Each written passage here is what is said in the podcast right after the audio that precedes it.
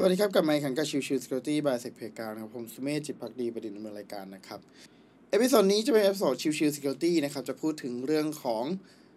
วาร์ปแบบคลาวด์กับวาร์ปแบบ on premise ว่ามีความแตกต่างกันยังไงนะครับคือก่อนอื่นต้องทำความเข้าใจก่อนนะวาร์ปเนี่ย ดับเบิลยู เอ เอฟ นะครับก็คือตัวของ Web Application Firewall นะครับเป็นตัวใช้ในการป้องกันทราฟฟิกที่เป็นการโจมตีลักษณะของที่เป็น เอช ที ที พี attack หรือก็คือตัว web attack นั่นแหละนะครับทีนี้ในส่วนของ Warp เองเนี่ยมันจะมีส่วนที่การให้บริการและการที่ที่เขาจะพูดถึงก็จะมีสองส่วนนะครับก็คือตัวของเอ่อ Security as a Service นะครับก็เป็นตัวของ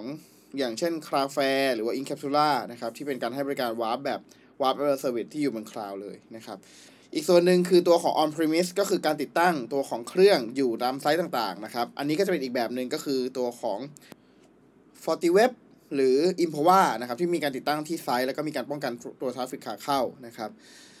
อันนี้ผมจะยังไม่พูดถึงในเรื่องของตัว Next Generation Firewall ละกันเพราะว่า Next Generation Firewall กับตัวของ Warp ผมเคยพูดไปแล้วว่ามันมีความแตกต่างแค่ไหนความชัดเจนความเข้าใจตัวของทราฟฟิกมันมีความแตกต่างกันแค่ไหนนะครับดังนั้นอาจจะไม่ได้พูดถึงในในประเด็นนี้แต่ว่าที่ที่จะพูดถึงในประเด็นนี้ระหว่างตัวของ Warp ที่เป็น On Cloud กับตัวของ On Premise เพราะว่าอยากให้เข้าใจว่าเออมันมีความแตกต่างกันยังไงนะครับคือถ้าเป็นอ่ะเราเริ่มก่อนตัวของ Warp ที่เป็น On Premise ละกัน Warp On Premise เนี่ยเป็นตัวของ Imperva หรือว่าตัวของทาง FortiWeb หรืออะไรก็แล้วแต่ที่เป็น Warp ที่ใช้ในการป้องกันทราฟฟิกที่อยู่ที่เครื่องเซิร์ฟเวอร์ที่อ่าขออภัยที่ Infra ของทางฝั่งเอ่อลูกค้าเนี่ยนะครับ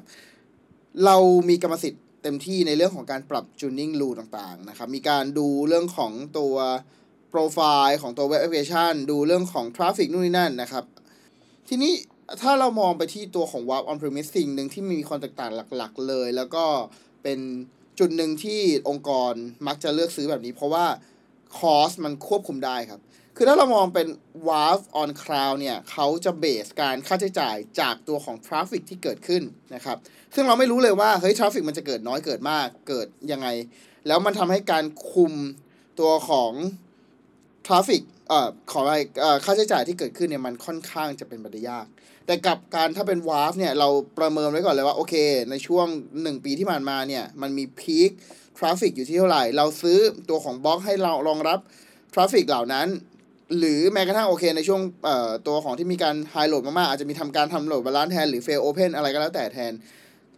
ก็เป็นไปได้เหมือนกันนะครับก็ซื้อบล็อกลงเล็กลงมาไม่ต้องให้ถึงสามารถรองรับตัวของ traffic throughput ที่มันเยอะที่สุดเท่าที่ไปได้แต่ว่าเอาเป็นระดับที่เรารองรับได้แล้วก็ที่เหลือคืออาจจะเป็น fail open ในบางช่วงหรืออะไรเงี้ยก็แล้วแต่นะครับในส่วนนี้แหละคือส่วนสำคัญของของ Warp ที่เป็นลักษณะของ On Premise ไม่ว่าทำไมคนยังซื้ออยู่นะครับแม้ว่ามันจะมันจะ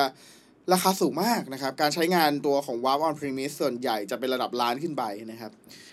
ดังนั้นนั่นคือองค์กรทำไมทางองค์กรถึงไม่ถึงเลือกเพราะว่าหนึ่งคือมันคุมคอสได้นะครับแล้วก็อีกส่วนหนึ่งที่เป็นปัจจัยหลักๆและสำคัญคือเรื่องของล็อกครับคือเราสามารถปรับได้ว่าโอเคล็อกที่เราจะเอามีอะไรบ้างนะครับล็อกเอ่อรายละเอียดแค่ไหนแล้วก็รวมถึงตัวของการดูรีวิวตัวของ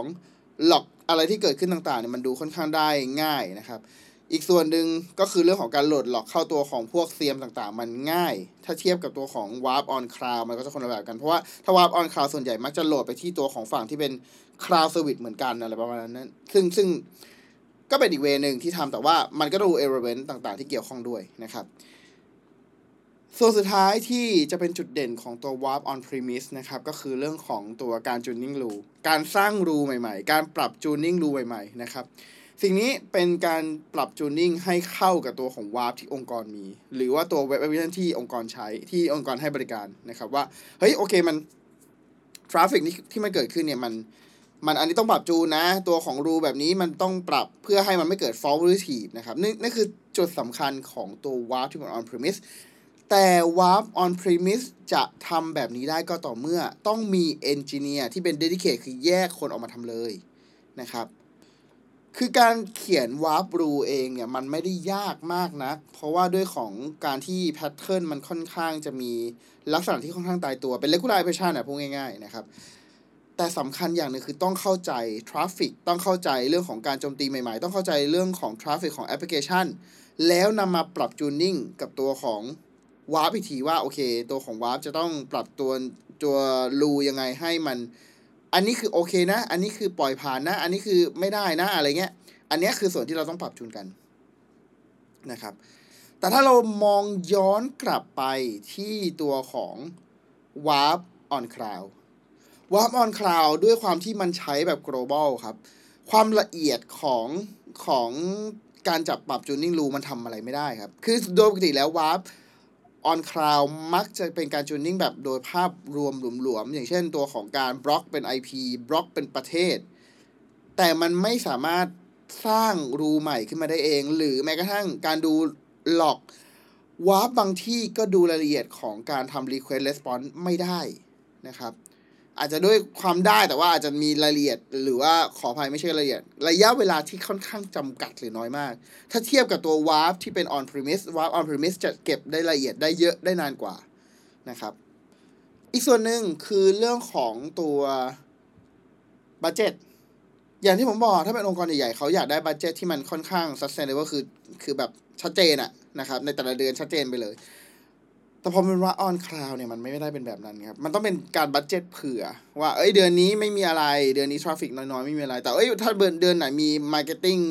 ขึ้นมามีการทำแบบเอ่อทำโฆษณามีแอดนู่นนี่นั่นขึ้นมาแล้วมีทราฟฟิกเพิ่มขึ้นมาอย่างเงี้ยอ่ะเดือนนั้นก็ต้องจ่ายค่าค่าค่าคลาวด์สูงนะนะครับอะไรแบบนั้นก็มีนะครับดังนั้นเนี่ยเอ่อก็เป็นอีกส่วนหนึ่งที่มันมีความแตกต่างกันถ้าถามผมว่าองค์กรแบบไหนที่เหมาะกับการใช้คลาวด์หรือว่าใช้ on premise ผมก็จะบอกว่าถ้าคุณมี warp engineer คือถ้าคุณมีคนที่คอย dedicate คอยจัดการเรื่องของ rule ใหม่ๆคอยจัดการเรื่องของการ configuration ตัวของ warp โดยเฉพาะเนี่ยผมแนะนำให้เป็น warp on premise เลยแต่กลับกันถ้าคุณมีทีมงานไม่พอคือทีมงานน้อยแล้วก็เอ่อไม่ไม่ได้มีเวลามาใส่ใจในเรื่องของการปรับ tuning rule มากนักผมก็แนะนำให้เป็นเป็น warp on cloud ง่ายกว่าและดำเนินการโดยรวม maintenance งานต่างๆง่ายกว่าเยอะนะครับดังนั้นอันนี้คือความแตกต่างระหว่างตัว warp on cloud กับ warp on premise นะครับก็หวังว่าจะเป็นประโยชน์สำหรับองค์กรใดๆก็แล้วแต่ที่มีความสงสัยว่าไอ้ warp on cloud กับ warp on premise มันมีความแตกต่างกันยังไงแล้วเราควรจะเลือกใช้ตัวไหนกันแน่นะครับโอเคก็เอพิโซดนี้ประมาณนี้นะครับขอบคุณทุกๆท่านที่เข้ามาติดตามและพบกันใหม่สำหรับวันนี้ลากันไปก่อนสวัสดีครับ